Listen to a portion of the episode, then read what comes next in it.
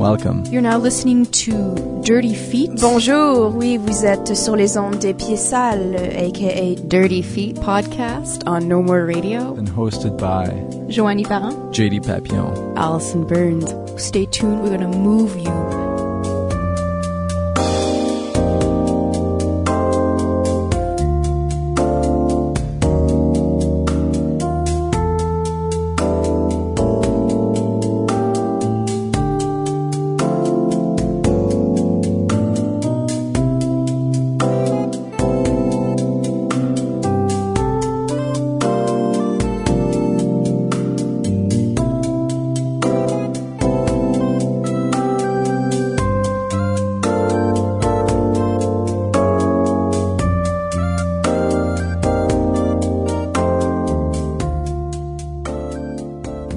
L'épisode de Dirty Feet. Euh, Aujourd'hui, c'est un spécial off TA. Donc, avec nous, on a d'abord deux chorégraphes qui présentent euh, lors du off TA, Emmanuel Ruet et Karen Gravel de la, du collectif Dans son salon. Et ensuite, avec nous, on va avoir Katia Montagnac de la deuxième porte à gauche qui nous visite pour nous par- parler de Le Parté. Donc, tout d'abord, on a Emmanuel et Karen avec nous. Bonjour, ça va bien? Oui, ça va bien, toi? Oui, ça va très bien. Oui, excellent. Euh, donc, euh, vous présentez dans son salon au FTA. Euh, vous avez créé déjà plusieurs pièces malgré le fait que vous avez gradué seulement il y a deux ans. Donc, on va parler justement de cette dernière pièce créée par Dans son salon. Pourriez-vous nous parler un petit peu de votre parcours pour commencer, de ce que vous avez fait, où vous avez étudié? Donc, Emily? OK, euh, salut. Euh, ben, dans le fond, moi, j'ai gradué de l'UQAM en 2011. J'ai fait euh, un peu de théâtre avant. Puis, euh, j'ai connu Karen au bac. Puis, on a comme fait un duo ensemble euh, dans le cadre d'un cours euh, d'une manière euh, tout à fait euh, hasardeuse. Puis, euh, c'est ça, on, on s'est retrouvés ensemble par la pige. Et on a créé un, un duo euh, sur la tune de Joe Dassin et Si tu n'existais pas. Ce projet-là était vraiment le fun. C'était comme vraiment ludique. On n'avait aucune attente. C'était dans le cadre d'un cours. On l'a mis sur la glace. Puis comme quelques années plus tard, on est revenu euh, avec ce duo-là, un peu aussi par accident parce qu'on faisait un trio, mais la troisième personne a, a dû quitter. Puis on savait plus quoi faire. On avait un show à faire dans comme un mois. Puis finalement, on a comme déballé euh, euh, cet ancien euh, travail-là. Puis on a comme créé notre première pièce. Euh, et n'existais pas variation ça, ça a parti de là, là notre collaboration, puis euh, ça c'est c'est resté. c'est resté, ça a été appuyé, on a été appuyé de, par Manon Aligny, qui était prof euh, département quand on était là. Et elle nous a beaucoup encouragés euh, parce que on, on connecte artistiquement, puis euh, elle continue à, à être notre mentor euh, encore aujourd'hui. euh. puis c'est ça qui nous aide dans le fond parce que je veux pas en création, faut comme on cherche puis euh, c'est pas évident toujours de comme de, de chercher d'être authentique dans sa recherche de pas comme euh, je, sais pas de de, ça, de, de, de, de chercher puis on danse dedans. En fait c'est c'est ça le problème c'est qu'on danse dans nos pièces. C'est pas un problème mais on aime ça mais on se voit pas. Fait qu'avoir un regard artistique euh, extérieur euh, c'est très pertinent puis Manon elle euh, puis il y a d'autres personnes aussi qui nous aident là j'ai pas répondu à ta question, mais euh, c'est pas mal ça là, euh, qui décrit euh, ma vie. Karen? Ben, Emily a déjà parlé un peu de mon parcours, là, dans le sens que j'ai fait mon bac en même temps qu'elle à l'UQAM euh, en pratique artistique en interprétation. On a gradué, gradué toutes les deux en 2011. Euh, on a eu quelques occasions de partager du travail euh, pendant nos études, puis après ça, euh, c'était un peu tout naturel de continuer, en fait. Et depuis ce temps-là, on met beaucoup d'énergie dans nous deux, puis des fois, on, on est un peu la même personne, là. Euh, euh, on, on s'est un peu, on faisait des blagues, là, euh, au mois de février, quand on a lancé notre nom euh, de duo, là, dans son salon. On disait qu'on se mariait artistiquement, là. Euh, C'est une belle cérémonie ou? oui, c'est c'est une très belle cérémonie. On a eu beaucoup de plaisir. On a présenté notre troisième création euh, avant de dévoiler le nom, en fait. Là. On a fait ça euh, à l'arrêt de bus, qui est un bistrot euh, dans c'est vraiment beau là-bas. ouais dans Schlaga, Maisonneuve. Puis euh, c'était plein. Ouais. C'était plein. Quand même. C'est Ouais. bien parce que c'est difficile d'amener du monde à l'arrêt de bus des fois. Ouais. Ouais. c'est loin, ça... Ben, on avait nos familles là. Ouais, c'est ça. Faut dire que ouais, on a des grosses familles, puis ça remplit un peu. euh, Des Mais aussi- aussi, là. Oui, puis vu que notre soirée était un peu vendue comme euh, comme notre dévoilement, ben c'était c'était un petit peu plus facile peut-être de les faire euh, se déplacer jusqu'à Hochelaga. Un 22 février. Ouais. Dans la neige. Vous allez euh, présenter également bientôt euh, dans le cadre de Zonoma, puis vous me disiez vous avez déjà présenté là deux fois auparavant, c'est Ouais. ça? Une fois. Une fois? Non? À Zonuma. Non, non. Ah, Zonuma. Oui, excusez. Donc euh, cette expérience-là, au niveau de ce que vous avez présenté à Zonoma, c'était c'était des créations que vous aviez déjà fait, que vous avez présentées ou que vous, avez créées originellement pour Zonoma? Euh, c'est toutes des créations euh, déjà faites. Ça, parce que quand on proposait à Zoloma, on leur envoyait une vidéo. C'était souvent des pièces qu'on a créées à Passerelle euh, 840. La première fois, c'était si tu pas, variation. Puis la deuxième fois, c'était, excuse-moi, c'était la deuxième, la première version de On sait jamais. Là, maintenant, ce qu'on présente au off, c'est parce qu'on sait jamais. euh. donc, euh, c'est vraiment une nouvelle mouture. Là, c'est pour ça qu'on a changé le titre aussi euh, pour euh, mieux l'adapter. Puis ben, cette année, on présente euh, avec le collectif euh, Atypique. Non, ça s'appelle Atypique le collectif. oui. Puis euh, on présente, euh, eux autres vont présenter euh, un travail chorégraphique inspiré de ce qu'on a fait à l'arrêt de bus, euh, fin de party, mais avec leurs propres préoccupations artistiques. Euh, C'est comme, c'est ça, il va y avoir un travail d'imbrication, ça ne se Ouais. dit pas, mais Ouais. En fait, c'est que euh, eux travaillent de leur côté, nous on travaille d'une autre. Eux abordent euh, aussi euh, le thème comme nous de la fin du monde, euh, d'un bunker, d'un univers post-apocalyptique. Et en fait, euh, c'était les thèmes euh, qui nous guidaient pour le spectacle qu'on a présenté euh, fin de party à l'arrêt de bus là au mois de février. Puis ensuite de ça, on va travailler à, à c'est ça, imbriquer ces deux choses là en, en une seule unité là. Voilà. Fin de partie, euh, c'est basé sur sur une œuvre de Beckett? Mais en fait, le, le- la, la phrase, titre, le- on, on a lu la pièce là pour Ouais. parce que on travaille avec euh, Benjamin Prescott Larue qui est notre euh, dramaturge qu'on aime beaucoup. Il a comme un regard aiguisé, euh, un regard de lynx. qui fonctionne très bien avec notre univers. Ouais, ouais, il comprend vraiment bien où est-ce qu'on veut s'en aller, puis il nous aide beaucoup. Bref, euh, fin de partie, on a lu, en fait, c'est c'est un mauvais jeu de mots avec la pièce fin de partie de Beckett. Puis euh, on a lu la pièce, puis l'idée c'est que dans cette pièce-là, ces deux personnages qui comme cohabitent ensemble, qui qui ont une relation vraiment étrange entre eux. Puis ben c'est c'est ça l'ins- l'inspiration euh, première. Puis c'est un peu ça qu'on fait aussi euh, malgré tout. Mais euh, c'est pas mal ça. Je, je dirais pas que je dirais que les liens sont assez forts avec Beckett, même si on on n'a pas cherché à les forcer, on n'a pas comme on- la phrase euh, la fin. euh, oh mon dieu, c'est quoi cette phrase-là? La fin n'est que le, Euh. commencement et pourtant on continue. Oui, c'est ça. En tout cas, ça ressemble à ça. Ah. Bref, cette phrase Désolée, Beckett. cette phrase est vraiment euh, inspirante pour nous puis euh, c'est ça tout le long du show c'est on commence puis c'est la fin Ouais. merci d'être venu c'était super le fun puis c'est la fin du party puis c'est c'est ça tout le long de ce qu'on c'est ça qu'on essaie de travailler en fait le- ce qu'on a présenté à l'arrêt de bus. C'était encore en exploration puis Zonoma aussi j'ai l'impression on cherche beaucoup cette notion là de d'étirer la sauce vraiment peut-être trop. L'absurde semble prendre une grande part, une grande part de vos créations aussi, Oui, l'aspect théâtralité également. Pour quelle raison est-ce que vous vous accrochez un petit peu à cette, cet aspect-là et que vous vous sentez qu'en fait que ça marche en danse? En fait, euh, c'est un peu une façon d'aborder, euh, de porter un regard sur des préoccupa- préoccupations qu'on a personnellement dans nos vies et euh, particulièrement aussi euh, quand on, fait face euh, au médium de la danse et d'autres arts aussi de l'art en général. C'est une façon super agréable et euh, d'aborder justement ces thèmes-là en portant un regard. Je me répète. je sais pas si agréable ce serait le bon terme là parce que Ouais. Ben, pour nous, c'est agréable dans le sens parce qu'on on aime bien passer par l'ironie pour aborder ces thèmes-là. Ouais. Oui. En fait, euh, c'est comme important pour nous de, de rire de nous, de de pas euh, avoir un regard trop euh, dramatique là, sur certaines situations.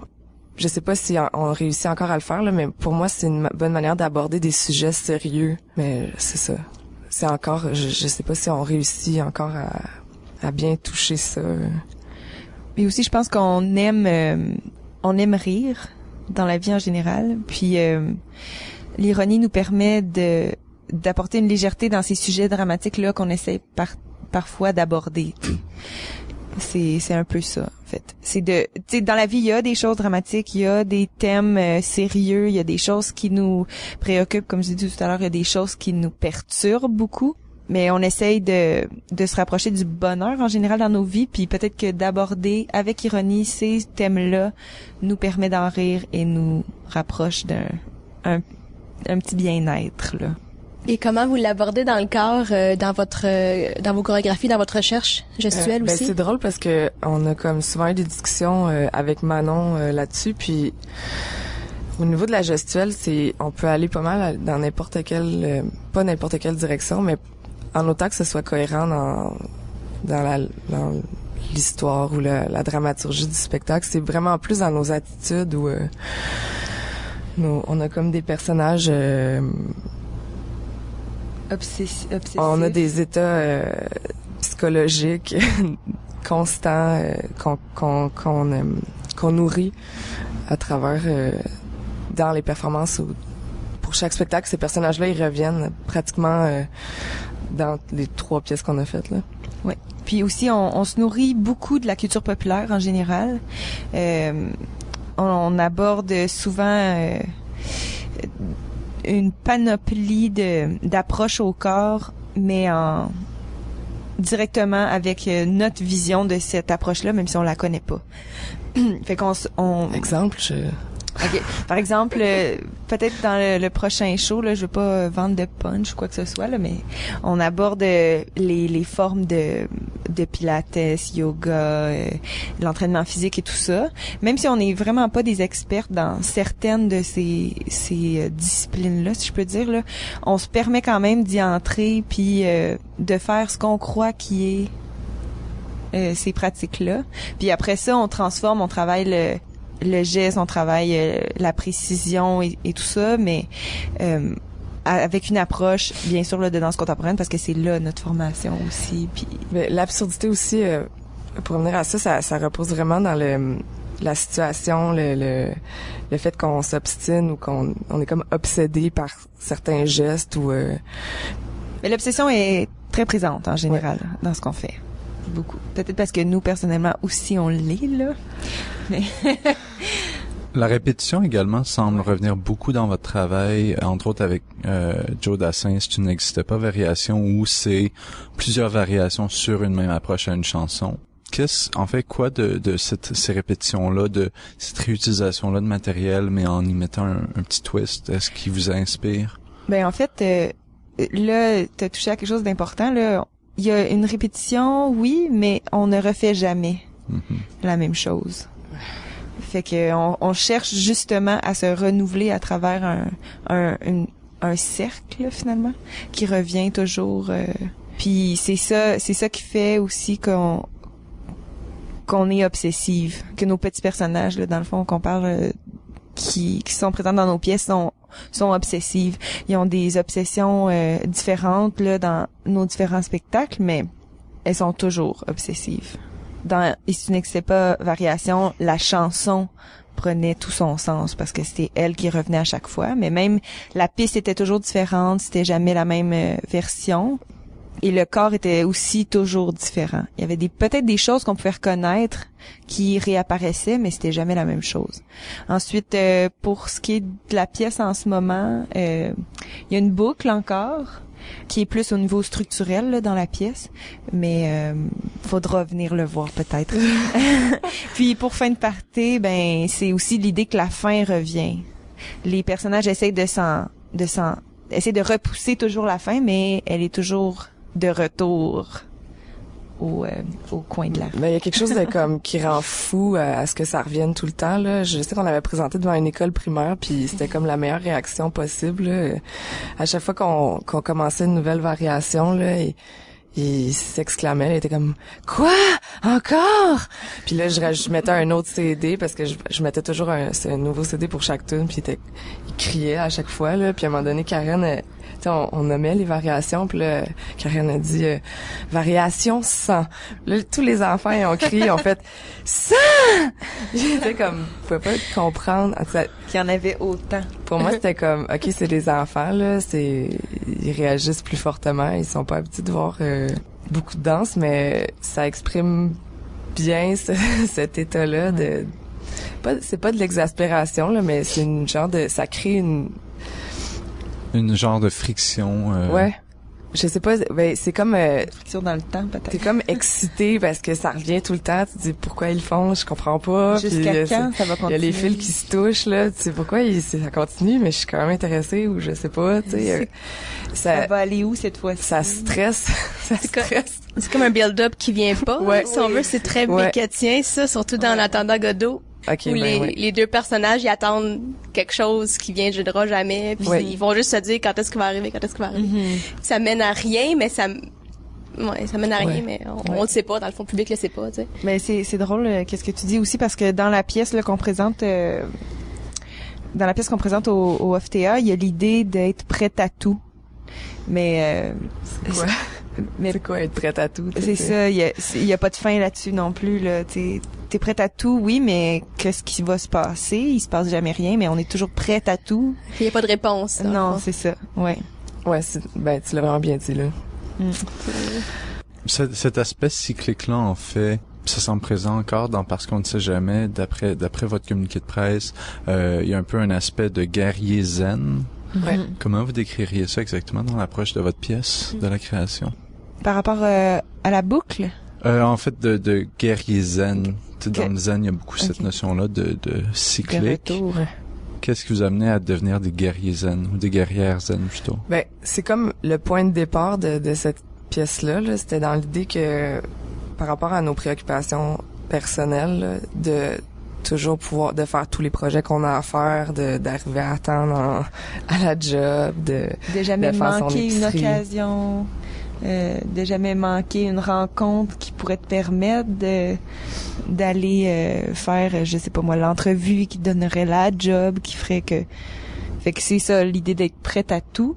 Puis le guerrier zen, c'est en fait que ce spectacle-là euh, montre un peu comment on peut passer à travers ça, l'idée d'être prête à tout, mais en restant complètement zen, ce qui est absolument impossible en fait. Ce qu'on ce qu'on réussit pas nous dans la vie là, être zen en tout temps euh, avec cette idée d'être prête à tout, euh, c'est pas évident.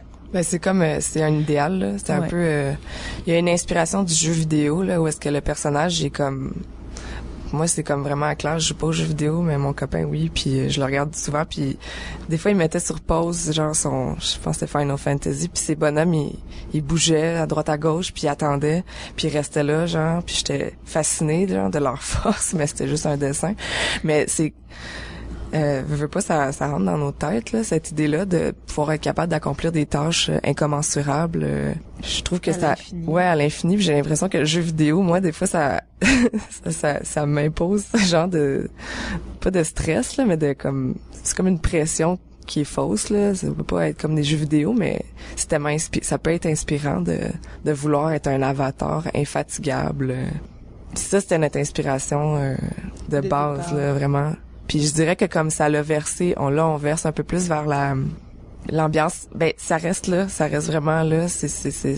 Mais le zen devient vraiment important où est-ce que pour pouvoir tout accomplir, on doit aussi être comme en contrôle parfait de nos moyens et donc on va comme faire des euh, des pratiques traditionnelles euh, orientales, euh, orientalo, euh, américaines, euh, adaptées à nous là, tu sais. Un peu beaucoup là. Un peu beaucoup ésotérique. Fait qu'on on parle, ouais, ça parle de ça, Tout- toute cette, cette mode-là de, de vouloir être bien, à- bien euh, En tout temps. en tout temps. euh. Il y a, il y a beaucoup dans, dans notre travail euh, une volonté de, de jumeler euh, deux, euh, deux thèmes opposés, si on veut, là, juste parce que la rencontre est très intéressante. Dans celui-là, c'est exactement ça. La volonté d'être prête à tout, mais euh, la recherche et la quête ultime du bien-être à travers ça.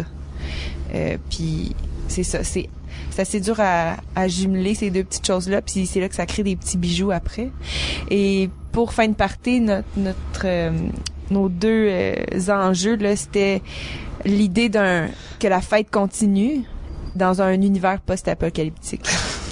fait que c'est bien la dernière chose que peut-être qui se passerait là dans un, état de fin du monde là, euh, un party infini là, mais on a essayé de c'est opposé mais en même temps c'est logique parce que l'être humain va devoir de toute façon continuer à à vivre euh, à être bien malgré que l'univers est complètement décadent là. Vous mentionniez aussi plutôt l'utilisation beaucoup de la culture populaire ou l'influence de la culture populaire sur votre travail et entre autres du kitsch qui est très présent au Québec. On le voit beaucoup dans les créations. Euh, il y avait MC Gilles, entre autres, qui l'a énormément popularisé il y a quelques années. Qu'est-ce qui, selon vous, dans votre travail et d'une façon plus grande aussi au Québec, nous amène tellement euh, vers le kitsch? Comme quelque chose de rassurant peut-être ou quelque chose? Ouais, c'est comme c'est quelque chose d'identitaire là, j'ai Ouais. l'impression là, c'est comme euh, autant ça peut avoir l'air quétaine puis euh, pas poche là, mais dans le sens que c'est euh, c'est pas de grande qualité, mais pourtant euh, ça a sa valeur puis tu sais on a utilisé euh, la chanson de Joe Dassin, ben c'est pas un héritage québécois là, mais qui est une chanson importante Importante pour, au euh, Québec. Au Québec, tu sais. Ben oui. Puis euh, mais plus on l'a utilisé, plus on tombe en amour avec cette chanson-là. Fait que pourquoi euh, on utilise le kitsch? Ben ça, je pense que c'est comme pour se le permettre là, pour pouvoir euh, comme si c'était Un plaisir coupable un peu. ouais c'est ça. Puis oui quand t'amènes ça sur scène, ça va être drôle. Ça va faire ça, mais pour moi l'intérêt est pas tant de, de faire rire en amenant le kitsch, mais plutôt comme ça il y a quelque chose de puissant euh, dans les œuvres kitsch dans le ils, expriment euh, ils ont une force des fois par leur maladresse puis des fois ben réellement c'est c'est c'est fleurs bleues puis ben on peut on peut l'embrasser là ce côté-là le fleur bleue Puis en fait, c'est que c'est déjà c'est c'est déjà chargé. On a parlé de culture populaire. Euh, N'importe qui qui fait face à la culture populaire a des euh, des référents dans sa propre vie pour la lecture de l'œuvre. Ça, ça amène une charge énorme qui fait que qui peut interpeller beaucoup beaucoup de gens. Puis veut veut pas à travers ce travail-là, nous ce qu'on veut faire, c'est communiquer, aborder des gens, peut-être euh, communiquer notre vision euh, du bonheur, là, euh, notre vision du bien-être, euh, de l'art en général, de, du plaisir. Puis si les gens ont- sont capables de lire, pour nous, c'est déjà un pas en avant. Puis ensuite, on peut les amener à nous suivre, mais déjà, ils sont ils sont présents, puis sont impliqués dans ce qu'ils lisent parce qu'ils se reconnaissent.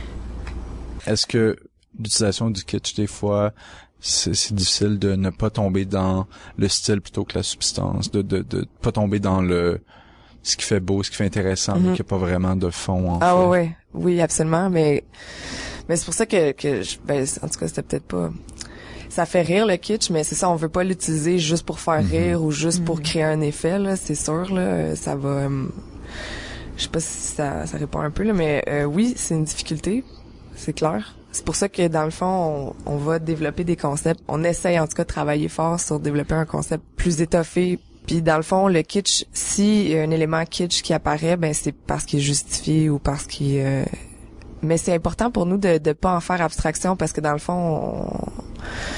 on- euh, ça fait partie de nos vies. Puis euh, l'art, euh, l'art et la vie sont liés. Là. Je- dans notre pratique, en tout cas, c'est important. Puis je l'ai vu dans plusieurs. euh, le kitsch, il apparaît dans vraiment beaucoup de, de spectacles de, de chorégraphes euh, qui font pas nécessairement uniquement du kitsch là Mhm. ou puis je- souvent c'est pertinent c'est bien amené là comme comme par exemple quand un chorégraphe va utiliser une chanson très très très populaire euh, vieille chanson française ou mais à partir du moment que c'est que ça que ça correspond à, à la vision de l'œuvre Oui, puis c'est c'est aussi souvent très émotif le kitsch. Puis pour nous, euh, comme Emmanuel a dit, ça fait partie de nos vies déjà avant même euh, notre, notre rôle de chorégraphe. Euh, ça fait partie de nos vies. Alors, c'est un outil aussi, euh, mais la culture populaire en général est un outil, comme j'expliquais tout à l'heure par rapport au fait que ça, ça a des référents clairs, mais on les utilise pas euh, nécessairement au premier niveau. on essaye de, de justement les amener à, à construire euh, à construire notre concept puis à appuyer toutes sortes d'autres choses aussi euh, qui qui construit le spectacle. Donc, euh, pour Parce qu'on ne sait jamais, vous avez un compositeur également. Euh, Emily, est-ce que tu pourrais nous présenter euh, la musique qu'on va entendre? Euh, oui, en fait, c'est Nicolas Desalliés qui euh, compose pour nous depuis euh, les tout débuts. Là. Puis dans le fond, la pièce n'a pas vraiment de, de titre, mais ça va être des musiques que vous allez entendre pendant le spectacle. C'est votre première fois que vous présentez officiellement au FTA. Vous aviez présenté un extrait l'an dernier lors de la soirée d'ouverture. Il y a deux ans. Il y a deux ans. ouais, c'est ça. Mais là, c'est votre première Ouais. Vraie pièce, ouais. première pièce qui va être en programme double en plus avec une pièce de théâtre Ouais. et qui va être présentée dans un lieu de théâtre. Ouais. Comment vous approchez cette expérience-là? Est-ce que c'est quelque chose qui vous excite d'avoir un nouveau public Oui. qui va être de théâtre et qui Oui. va peut-être avoir une approche très différente à votre œuvre? on, on adore être jumelé avec euh, d'autres gens juste parce que déjà ça implique qu'il y a des gens qui nous connaissent pas, qui vont nous voir. Ça c'est d'une part et euh, c'est quand même intéressant de nous jumeler au théâtre parce que euh, ce qu'on fait, il y a un peu, il y a quelque chose un peu théâtral dans ce qu'on fait déjà là. Fait que je suis vraiment curieuse de voir comment ça va être perçu ça. Ouais, c'est sûr, ça peut être un, on peut être un peu stressé, mais moi j'aime, j'ai comme, j'ai pas pu voir encore le spectacle le Koala. Là, j'ai vraiment hâte de voir ce qu'ils font, puis je suis comme excitée parce que j'ai comme, j'aime beaucoup aller voir le du théâtre. J'ai- étudié là-dedans un peu avant, puis j'ai un amour là pour euh, pour plusieurs créateurs euh, actuels, des jeunes créateurs, puis j'aime j'ai- j'aime ça qu'il y ait un lien qui peut se créer en fait entre le- la danse puis euh, le théâtre. Je sais que c'est pas toujours évident, et, euh, euh, le, le regard est vraiment différent. euh, on peut peut-être on va peut-être se faire juger sévèrement sur euh, nos, Ouais. nos capacités euh, d'interprète, mais mais en même temps, euh, en tout cas, c'est ça, il y a une grande curiosité en, en fait à présenter ça à la licorne puis à voir comment ça va être perçu. Donc, euh, parce qu'on sait jamais, ça va être présenté par le collectif dans son salon. C'est important de le rappeler. Il va être présenté le 29 mai, le mercredi 29 mai et le jeudi 30 mai à 6 heures Ouais. à la Licorne. Ouais. Et également, après ça, vous allez également faire de quoi pour euh, la deuxième porte à gauche, pour l'événement Le Party, qui fait également partie du FTA. Ouais. Donc, euh. C'est quoi comme euh, type d'implication que vous avez là-dedans exactement? On va avoir Katia bientôt qui va venir nous en parler plus en détail, mais de votre part, vous avez fait quoi exactement? C'est euh, deux petites capsules en fait là. Euh, la première, bon, je sais pas l'ordre en fait exactement là, mais on va présenter un extrait du spectacle fin de partie qu'on a fait à l'arrêt de bus euh, en février, et puis on va présenter euh, une des euh, chorégraphies qui avait été euh, construite pour le groupe Mister Valère euh, lors du spectacle du festival de jazz, puis du spectacle euh, du festival d'été de Québec est modifié aussi parce qu'on a voulu euh, là on n'est pas avec le groupe du tout euh, on n'est que des danseurs on est dans un espace euh, dans une foule fait que ça aussi là, ça prend de l'adaptation mais c'est c'est parti de là Parfait. Katia elle voulait comme qu'on euh, ben en fait elle, elle m'a parlé puis c'était comme on hésitait qu'est-ce qu'on allait présenter puis fin de party ça fitait vraiment bien avec le thème de avec le fait que ce soit le party puis euh, elle voulait aussi un numéro des de Mister Valeur parce que dans le fond c'était bien dansé euh. Mhm, c'est ça Donc, euh, je rappelle, parce qu'on ne sait jamais, par le collectif dans son salon le 29 mai et le 30 mai à 6 heures à l'Alcorne. Emily, Karen, merci beaucoup d'être venue avec nous aujourd'hui. Merci à vous. merci beaucoup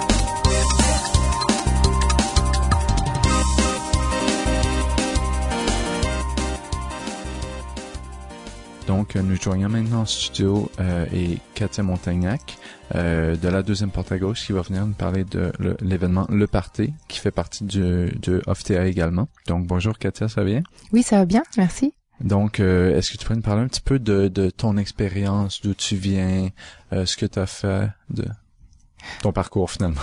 Alors mon parcours, oui, mon parcours, euh, il commence en France, euh, d'où je viens. Donc en France, moi j'ai fait, euh, je, tu veux que je commence où?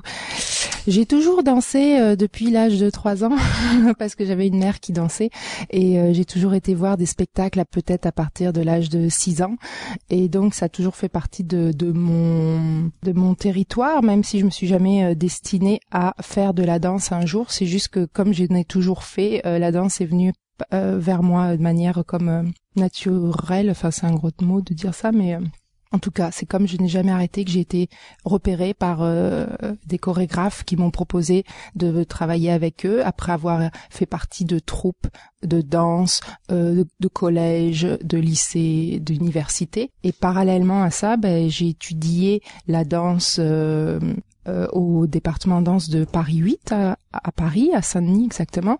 Et euh, donc j'ai tout le temps eu cette activité de réflexion sur la danse parallèlement à la pratique de la danse et pour moi c'est pas deux mondes séparés puisque dans la pratique en studio on se posait toujours beaucoup de questions avec le chorégraphe à savoir oui pourquoi ci pourquoi ça comment le faire c'est quoi les intentions euh, comment la transmettre est-ce qu'on est clair et tout donc voilà j'ai à la fois une carrière de d'interprète pour un chorégraphe et à la fois j'écrivais des textes euh, euh, sur la pratique euh, à, côté.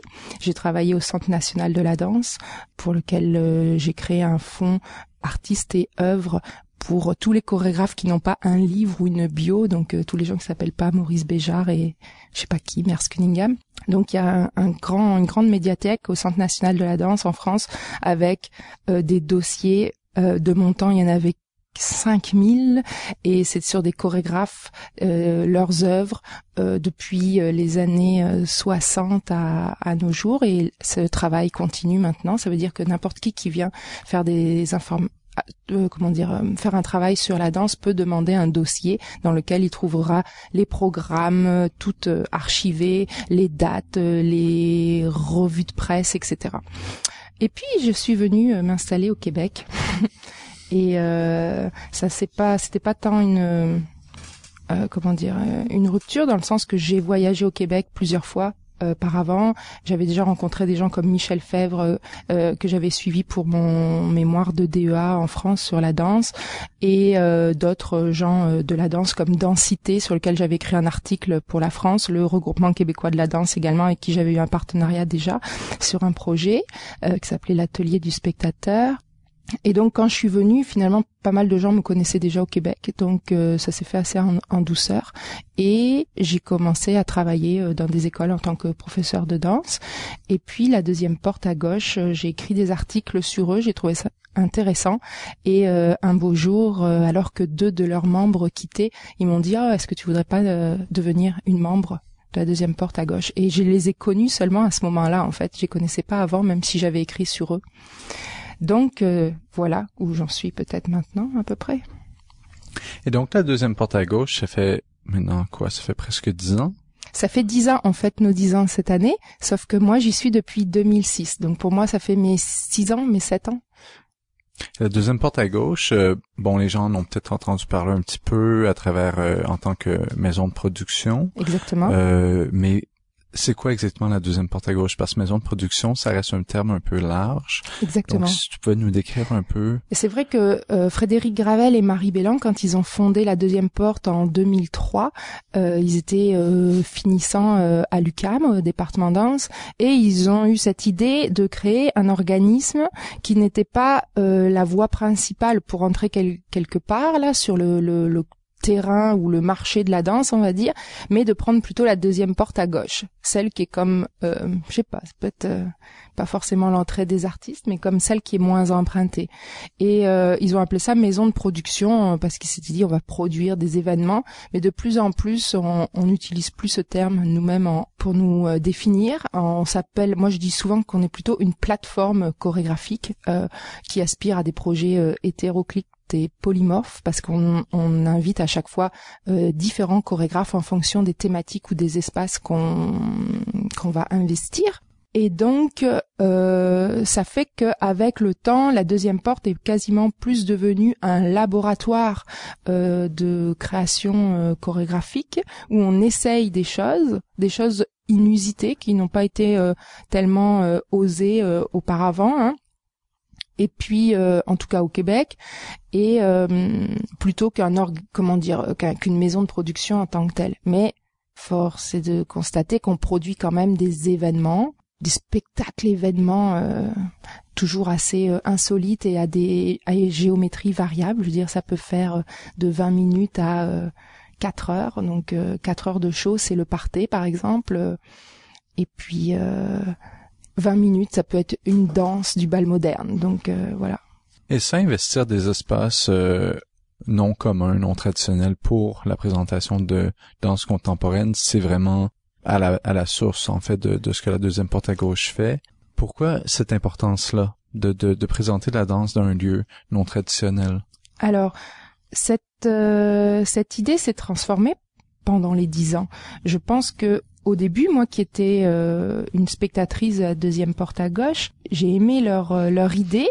C'était Frédéric Gravel qui avait écrit un, un texte à l'époque que j'ai ressorti d'ailleurs pour les dix ans euh, sur le blog de la deuxième porte pour ceux qui veulent euh, aller lire. Ça fait un peu euh, récit d'adolescent, je trouve, maintenant de lire ça.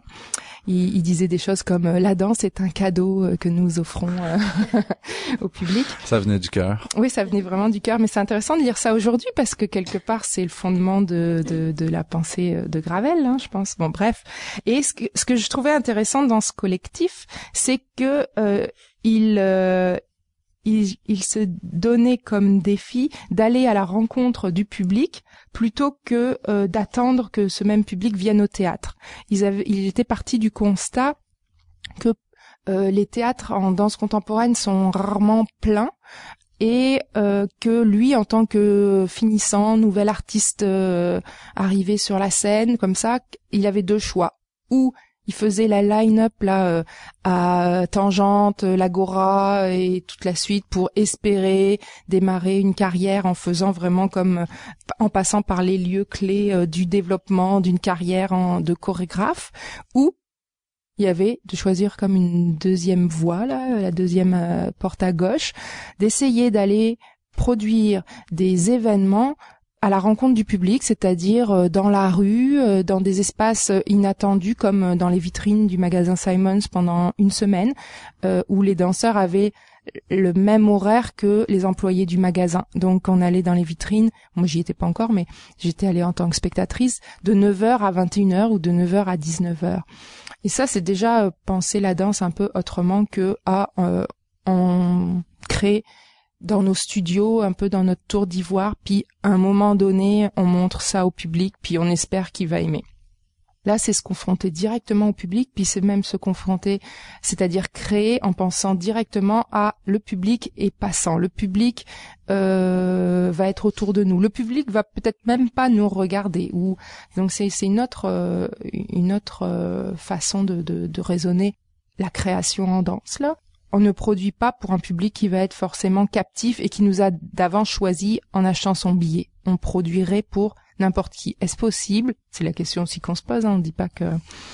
Alors ça, ça m'avait, je trouvais ça intéressant. Et avec le temps, on est devenu un peu ces spécialistes. Souvent, nous appellent euh, ah oui, vous êtes des chorégraphes in situ et tout. Alors c'est pas tant le in situ qui nous intéresse que la rencontre avec le public. C'est le public qui est devenu notre moteur de création et ce moteur-là qu'on euh, propose, voire impose aux chorégraphes que nous invitons pour nous rejoindre. Donc quand on va dans un bar de danseuses, ben, c'est sûr qu'on pose la question du public en amont, euh, avant euh, l'espace, avant le lieu, un peu. Ah oui, c'est pas un décor. On a cherché à, à, susciter la rencontre, le blind date qu'on a pu faire aussi, qui est un rendez-vous avec le spectateur. C'est un rendez-vous à l'aveugle et on joue le jeu. Et euh, au niveau de la danse contemporaine, des fois, est-ce que vous êtes fait en fait euh, dire qu'il y avait des risques de, de, diluer la danse contemporaine? C'est cette perspective-là un petit peu high art contre low art. Est-ce que c'est quelque chose euh, qui vous a été amené auparavant?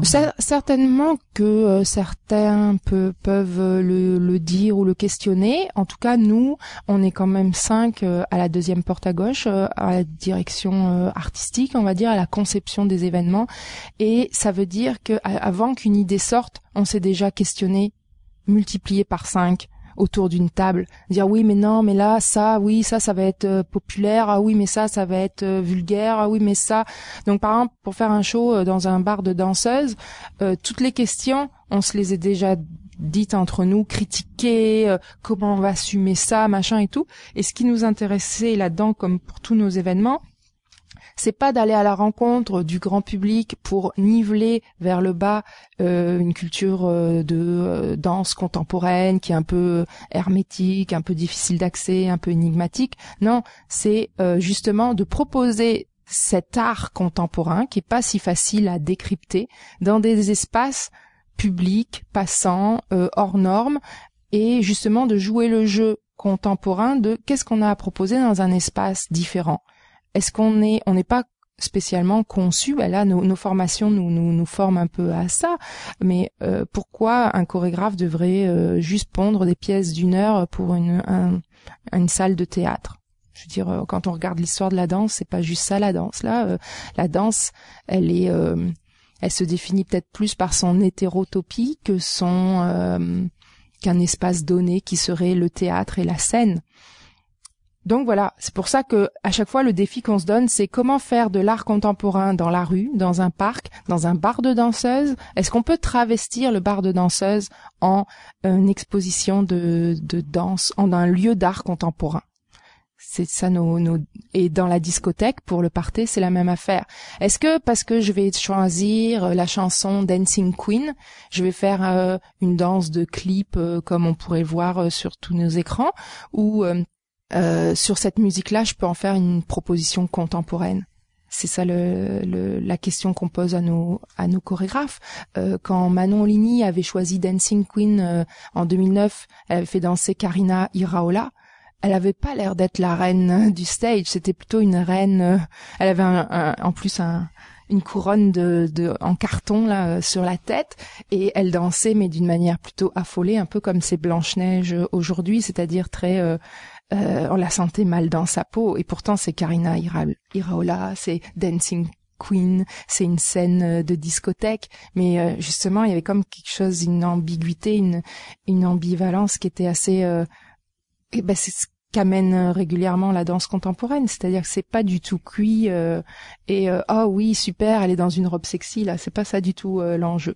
Donc on peut dans le parté avoir des, des, des, des, espèces d'ovnis qui euh, qui arrivent comme ça pour casser l'ambiance du party et pourtant juste après il va y avoir euh, Let's Dance et le monde est, est invité à danser.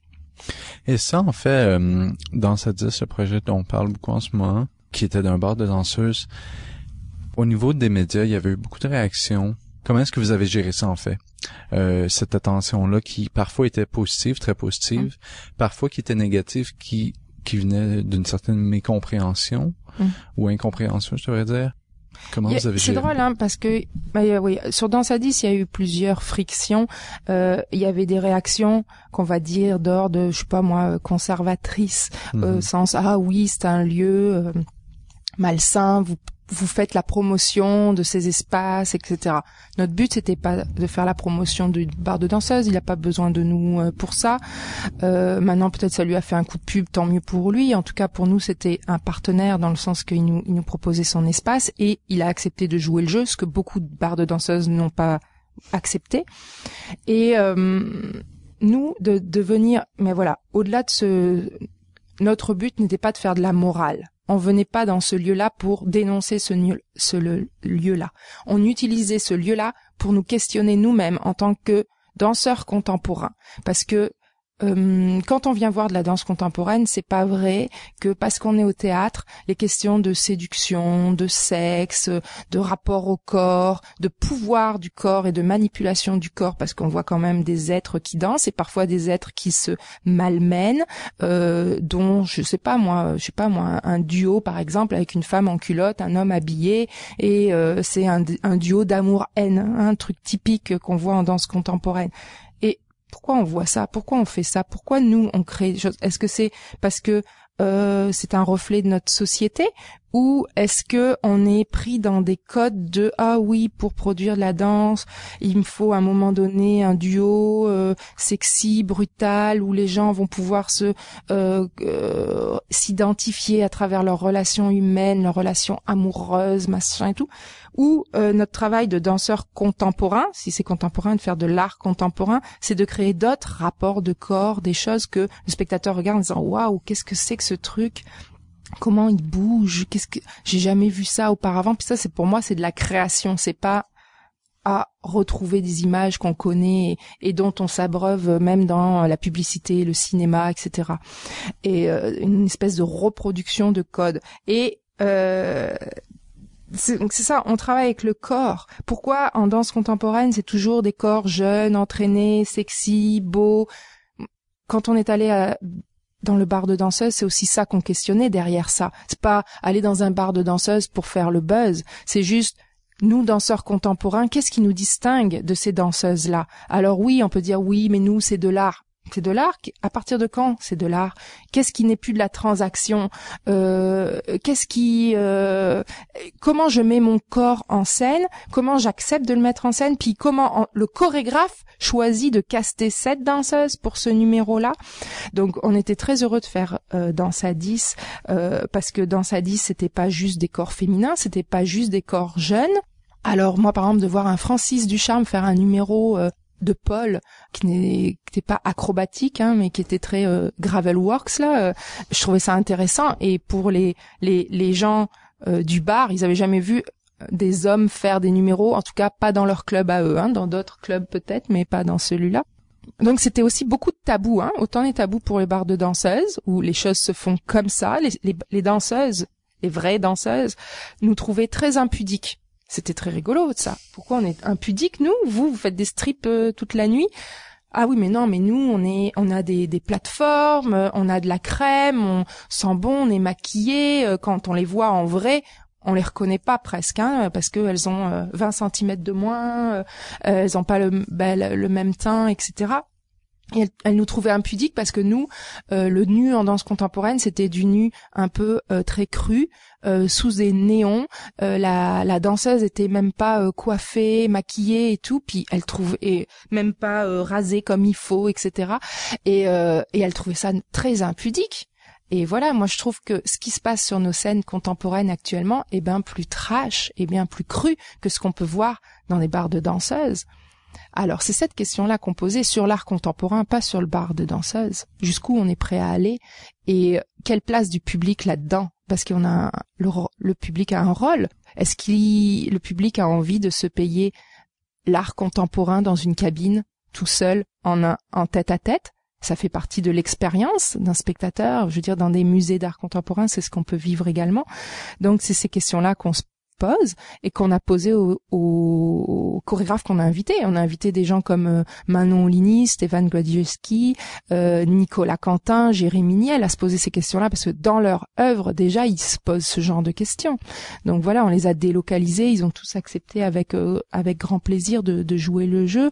Et euh, Mélanie Demers, pareil, c'était très intéressant de, de, les voir aller là-dedans et d'en parler tous ensemble parce que c'est ça aussi le côté plateforme chorégraphique qu'on devient, c'est que tout le monde n'est pas là à juste faire son numéro, on s'échange. Puis c'est finalement assez rare dans le milieu de la danse de voir le travail de ses pairs avant qu'il soit euh, diffusé et de pouvoir échanger pendant le processus en disant ah oui je pense que tu devrais aller plus loin là je pense que là tu vas pas assez loin. Là c'est pas clair ton truc est-ce que tu assumes et tout. Ça c'est très important. Et je crois que le rôle de la deuxième porte à gauche euh, dans le paysage chorégraphique québécois depuis dix ans, c'est cette fonction-là que qu'on joue finalement. C'est un espace de rencontre et de ressourcement, d'échange autour d'un projet, d'une question chorégraphique. Après, les chorégraphes, au-delà de la deuxième porte, ben, ils continuent leur parcours. Regarde Chaleur humaine de euh, Stéphane Glodivesky qui a été créé à Danse à 10. Eh ben, il continue à le diffuser de, euh, de manière autonome. Benoît Lachambre, il a créé euh, son solo Snake Skins à l'usine C euh, en, réutilisant un matériau qu'il avait utilisé euh, pour Danse à 10 avec la raffurée, euh, les élastiques, et qu'il a développé. Il nous a demandé l'autorisation de, le développer. Nous, bien sûr, c'est un honneur. Il en fait ce qu'il veut, c'est à lui. Et il a également repris les plateformes avec lesquelles il avait travaillé pour Clara Furet, qui, qui était sur des plateformes, et même les danseuses disaient, mais c'est impossible nous-mêmes, on marche pas sur des choses comme ça. Qu'est-ce que vous allez faire? Puis il y avait tout un numéro là-dessus. Elles étaient très impressionnées. Et donc, il a eu une commande euh, du ballet Kulberg, qui est quand même un, ballet très connu euh, en Suède, et il vient de créer une, une œuvre euh, avec ces danseurs-là où tous, hommes et femmes du, du ballet, sont sur des plateformes incongrues, des plateformes qui deviennent un objet d'art contemporain parce que quand c'est pas du tout des, chaussures à talons de, de comment dire de drag queen là c'est vraiment des créations euh, je vous invite à aller regarder sur leur site internet des créations contemporaines là c'est de l'ordre du, du, costume ou du décor d'art c'est juste que les danseurs dansent dessus donc c'est très impressionnant j'aimerais beaucoup que cette pièce vienne à Montréal euh, à Danse Danse ou je sais parce que euh, je trouve ça intéressant de, de voir ça donc ça c'est des suites de, de Danse à 10 et tu me posais la question des des réponses aux médias. Donc voilà, il y a eu des, des, questionnements différents. Il y a des gens qui ont jugé l'œuvre sans même être venu, hein, donc ils disent ah oui c'est dans un bar de danseuse et tout ça, voilà. Mais viens dans le bar de danseuse. Par principe. Exactement. Et si tu, euh, pour ceux qui sont venus, ils ont peut-être été déçus parce que euh, euh, c'était pas un numéro de striptease. Hein. Euh, bah, dans Sadis là, euh, il y avait deux nus intégrales, c'est tout. puis voilà, il y en a plein qui dansaient habillés. c'était pas le cœur de la question, c'était pas le striptease, c'était la marchandisation du corps en art contemporain et dans notre vie, euh, peut-être dans nos vies sociales, euh, hein, euh, on pourrait élargir. Et, et la réponse qu'on a donnée, la meilleure réponse qu'on ait pu donner, parce que des fois on pouvait être vraiment estomaqué de lire certaines choses et on n'avait pas envie de se justifier spécialement, mais en tout cas on a écrit un article à cinq voix qui est paru dans la revue Jeu que je vous invite à lire pour ceux qui veulent, qui est une réponse à tous ces articles qui disaient de manière un peu gratuite euh, leur jugement sur un spectacle qui a été réfléchi. Puis donc on a mis vraiment euh, nos questions, puis on les partage. Puis si vous n'êtes pas d'accord, bien entendu, on est là pour en discuter, mais on a mis ça à plat. Donc on a écrit un texte à cinq voix et un nouveau texte qui va paraître là pendant euh, le FTA dans la revue Aparté, une revue dont le numéro euh, thématique va porter sur les questions de genre. Et euh, donc j'ai fait écrire tous les chorégraphes euh, et créateurs de danse à 10 pour que chacun nous donne leur point de vue sur la question du genre à travers le numéro qu'ils ont composé à danse à 10. Parce que certains ont travaillé pour des hommes, d'autres ont travaillé pour des filles. Et par exemple une Manon Ligny, ben, c'est quoi la question du genre pour elle? Parce que ces filles, que ce soit dans un bar de danseuse ou dans sur une scène contemporaine, c'est toujours un, un, rapport au corps euh, euh, sur qui joue sur la séduction et sur l'hypersexualisation, etc. Donc c'est toujours des, des questions qu'elle pose dans son œuvre. Donc j'avais envie qu'elle qu'elle nous en dise plus long euh, sur son rapport au genre. Donc voilà, ces articles vont sont à découvrir. Donc la revue à partir là le 27 mai, ça sort officiellement. Il y a également, eh ben, il y a énormément de réflexions dans, dans le travail de la porte à gauche. Euh, en discuter en ce moment, ça paraît, mais aussi des œuvres qu'on voit, c'est évident. Euh, comment est-ce que vous abordez cette, cette intellectualisation-là de la danse d'un événement qui est comme le party, justement, qui est fait pour rassembler, qui est fait pour sortir des murs et d'un, d'un espace qui est beaucoup moins présentationnel en tant que tel? Euh, oui, très bonne question. Euh, c'est vrai que euh, on passe pour les intellectuels de la danse aussi parce que euh, on est tous euh, issus, tout le monde a fait au moins une maîtrise de danse. Je veux dire, Frédéric Gravel, hein, on le sait peut-être pas toujours, mais il a une maîtrise en danse sur euh, l'artiste contemporain dans la société démocratique. c'est quand même une réflexion particulière. Marie Bellan est en train de faire une maîtrise en, ce moment. Catherine en a fait une sur euh, le, le, comment ça s'appelle la sensation comme vecteur d'émotion en danse contemporaine. Et euh, voilà, moi je suis en doctorat euh, et euh, donc j'ai pas mal déjà écrit sur ces questions-là. Et donc effectivement, ça fait que autour de la table, quand on se pose des questions de spectacle, on se pose les questions de la réflexion autour de ça. le parté, c'était, ça partait vraiment d'une question sur la danse contemporaine doit-elle se regarder obligatoirement, religieusement, dans le silence, assis sur une chaise, respectueusement, puis on applaudit quand c'est fini. Puis moi je me sens toujours, puis je vais en voir un des spectacles. Euh, euh, je me sens toujours, c'est pas, il y a pas juste moi qui le dis, on se sent mal assis. Euh, au, pendant un quart d'heure, 20 minutes, ça va, mais au bout d'une demi-heure, c'est sûr qu'on commence à avoir envie. Puis suivant le spectacle qu'on a, moi des fois, j'aimerais ça regarder debout, allongé, euh, ou juste boire une bière. Hein, comme euh, on est devant la télé, on peut manger, euh, boire une bière, puis ça nous empêche pas de suivre un film. Pourquoi la danse contemporaine, faut la regarder comme ça de manière aussi austère? Alors c'est parti de ça. On s'est dit, et si c'était dans une discothèque Comment Alors dans une discothèque, qu'est-ce qui se passe J'y étais encore la semaine dernière euh, pour faire du repérage de terrain euh, à la tulipe. Et euh, c'est toujours la même chose. Les gens dansent, plein de gens dansent. Puis à un moment donné, il y a quelqu'un qui fait son numéro, quoi, qui commence à faire toute ça, une chorégraphie, quoi. Puis les gens se mettent autour, puis commencent à l'encourager, l'applaudir. Puis il a fait son numéro. Puis là, je m'étais, on s'est dit tous, ah ben si on invite des danseurs contemporains dans une discothèque, qu'est-ce que ça donnerait? Ça veut dire que tu changes pas forcément la musique de la discothèque, mais tu changes les joueurs. Est-ce que ça peut créer? Alors bien entendu, ils ont réfléchi en amont, donc il y en a certains qui ont carrément des concepts où ils se disent OK, je pars d'une musique très dansante, puis la mienne ne l'est pas pantoute, ça fait que les gens se retirent. D'autres qui ont euh, des concepts participatifs, c'est-à-dire qu'ils incluent le public dans leur euh, numéro. Par exemple, il va y avoir des des choses comme euh, Emmanuel Joute que j'ai invité à, à venir faire écoute pour voir dans la discothèque. Écoute pour voir c'est une création qu'il a créée dans l'appartement de la deuxième porte, le 7 et demi à part, donc en 2008.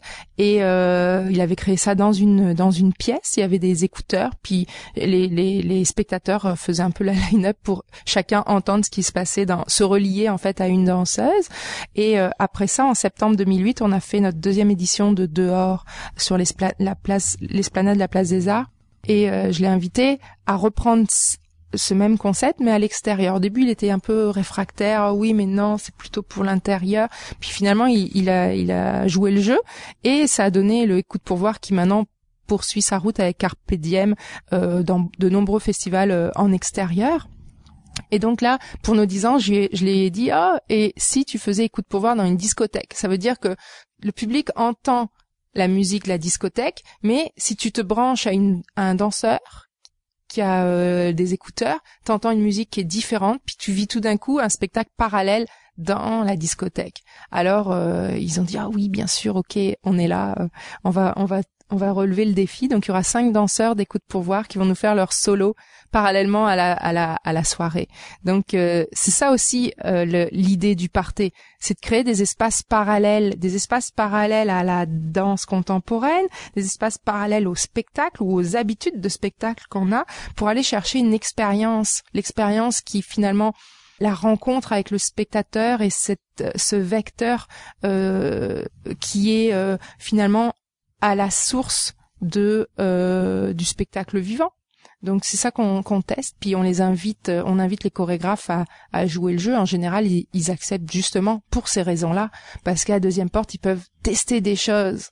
Qui, et si ça marche, ben ils peuvent le reprendre euh, et, euh, et en faire leur propre leur propre suite, quoi. Le partage également semble euh, à revenir souvent dans, dans, le travail que vous faites. Euh, tu mentionnais maintenant que pour le parti, il va y avoir des certaines chorégraphies qui vont être interactives avec le public. Euh, ce qu'on retrouve également dans le bal moderne, qu'une autre initiative, la deuxième porte à gauche. Oui. Et le bal moderne, c'est quelque chose qui à date a été surtout pour des événements spéciaux, donc euh, pour la nuit blanche beaucoup. Euh, mais là, vous allez partir en tournée avec euh, la CAM, CAM en tournée. Exact. Et mais ça va être d'un con. euh, Est-ce que ça va être présenté dans des espaces publics à nouveau? Est-ce que ça va être présenté en salle? Ça va être Alors, dans quel euh, format? Oui, ben c'est c'est toujours dans des formats euh, euh, particuliers. Bien entendu, c'est pas dans la salle de spectacle où les gens viennent euh, qu'à m'en tourner. C'est les maisons de la culture. Donc, euh, si le bal moderne a été euh, choisi, c'est parce qu'il a mené euh, cette initiative euh, de proposer de la danse contemporaine dans un, un contexte un petit peu différent. Alors le défi, c'est que ça, ça, pu- ça puisse être un outil pour les maisons de la culture euh, à amener un public plus large à leur programmation régulière. Et euh, donc, comme en tournée, on va avoir à peu près 10 dates dans les différentes maisons de la culture. Et à chaque fois, c'est un événement particulier. C'est la Saint-Jean, c'est euh, la fête du 1er euh, juillet, c'est euh, c'est toujours des événements euh, euh, justement qui s'inscrivent Rassembleur. rassembleur ou festival d'été, etc. Et dans lequel euh, le diffuseur se dit OK, je vais présenter de la danse contemporaine, je vais prendre le risque de présenter de la danse contemporaine entre euh, mon chanteur et euh, mes contes, par exemple. Et, euh, et ce défi-là, c'est derrière ça, c'est oui, c'est un événement en soi, le bal moderne, mais c'est également un outil de médiation culturelle quelque part parce qu'il y a trois chorégraphes qui viennent apprendre au public et non montrer leur danse. Donc ça fait que le public apprend une chorégraphie d'Hélène Langevin. Il la danse, il la regarde pas, il la danse. Il voit aussi comment Hélène Langevin se euh, comment dire transmet sa danse, quels sont ses outils, par quelles images elle choisit d'apprendre ses pas de danse, ou les sœurs Schmutt par exemple, ou encore Cathy Ward. Euh, et ça, c'est des esthétiques très différentes, donc c'est des, des c'est à chaque fois une expérience très diff. Quand on a un bal moderne avec trois chorégraphes, les trois danses sont d'une part très différentes, mais aussi la façon de s'adresser au public est très différente.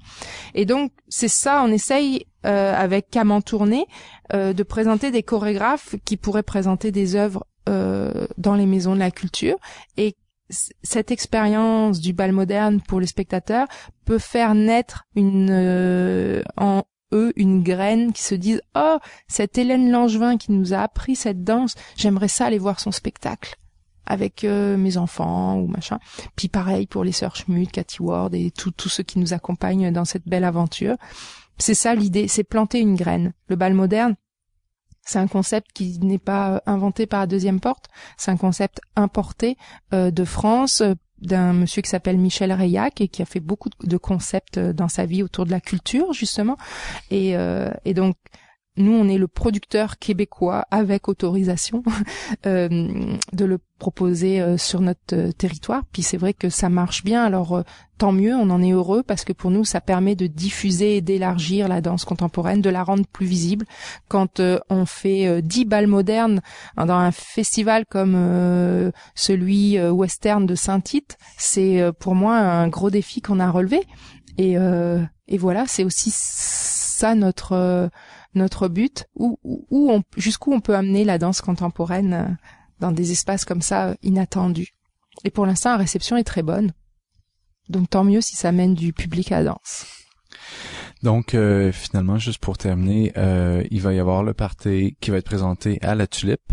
Ça va être euh, ce jeu, le jeudi 30 mai à partir de 9 heures. Exactement, la première heure, il va y avoir une projection de vidéoclips de danse. Donc c'est des vidéoclips de Pierre Lapointe, euh, euh, Arcade Fire, etc. Mais qui ont tous été chorégraphiés par des chorégraphes contemporains. Donc Frédéric Gravel, Dana Gingras, Dana Michel, Blanc Ali euh, pour euh, Daft Punk, des choses comme ça. Donc pendant la première heure, que les gens prennent place dans la dans la salle, etc. Puis euh, à partir de 22 heures, euh, les chorégraphes présentent euh, leurs euh, propositions sur les tunes qu'ils ont choisies, toutes des chansons avec le mot danse dedans, et le public est invité entre chaque numéro à participer au karaoké dansant. Ça veut dire que tu choisis ta tune, tu la donnes au, avec ton nom euh, au DJ, et quand quand t'es pigé, eh ben au lieu de venir la chanter, tu peux la danser sous les projecteurs. Donc on offre un 3 minutes de gloire aux spectateurs qui le veulent. Si vous êtes intimidé, vous pouvez venir à 3, à 4, euh, à 10. Vous choisissez votre chanson, puis vous, vous la dansez. L'espace de la deuxième porte, c'est ça aussi, c'est qu'on veut que le public euh, ait, ait sa place aussi. C'est pas juste euh, une, une espèce de de, de piédestal pour les chorégraphes. Là, c'est oui une vitrine pour la les chorégraphes contemporains de Montréal. Il va y avoir beaucoup de monde, hein, euh, Marie Bellan, Emmanuel Joute, Paul-André Fortier, Sacha Kleinplatz, euh, Hélène Langevin, Daniel Desnoyers avec Dave Saint-Pierre, euh, j'en passe, Jean-Sébastien Lourdet, Cathy Ward, Fred Gravel, Emily et Karen que vous avez reçus en début d'émission, Milan Gervais, les sœurs Schmutt qui sont nos complices de longue date. Alors voilà, et euh, on espère avec euh, parmi eux des gens du des, gens lambda, des spectateurs lambda qui eux-mêmes se mettent à danser euh, sur Michael Jackson ou qui voudront. Et pour les gens qui aimeraient en savoir plus sur la deuxième porte à gauche, tu disais que vous avez un blog que les gens peuvent suivre. Alors ouais, on a le site internet la deuxième porte à gauche.ca, donc tout attaché.ca et euh, et ensuite, là-dessus, vous, vous, trouvez nos, nos liens vers euh, Facebook et vers le blog, qui est un tout nouveau, euh, tout, nouvelle plateforme qu'on vient de lancer pour nos 10 ans. Et à cette occasion, chaque mois, je vais publier un texte issu de nos archives. Et donc, euh, le premier, c'est celui de Fred Gravel sur les vitrines de Simons, son espèce de prière à la danse contemporaine. Eh bien, Katia Montagnac, merci énormément d'être venue nous parler de la deuxième porte à gauche. Merci beaucoup à vous pour cette euh, belle invitation. Donc, on entend en ce moment une des nombreuses chansons populaires qui sera entendue euh, au party à la Tulipe euh, pour la deuxième porte à gauche. On entend Je danse donc je suis de Brigitte Bardot, qui est en fait un hymne de la deuxième porte à gauche et qui sera dansé par Isabelle Poirier, une danseuse de Marie Chouinard, donc ça risque d'être très intéressant.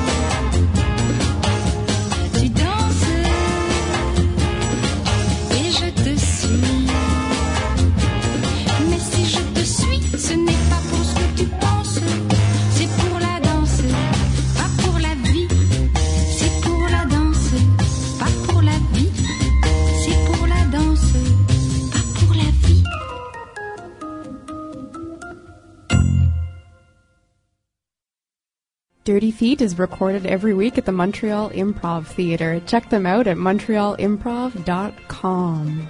Dirty Feet is produced and hosted by Allison Burns, JD Papillon, Joanie Farran, and distributed by No More Radio. You can find more about our show at nomoreradio.com. You can follow us on Twitter at Dirty Dirty Feet, and you can find us on Facebook at Dirty Feet Podcast. Tune in next week for a whole new show. Dance on it, dance on it, dance on it, dance on it, dance on it, dance on it.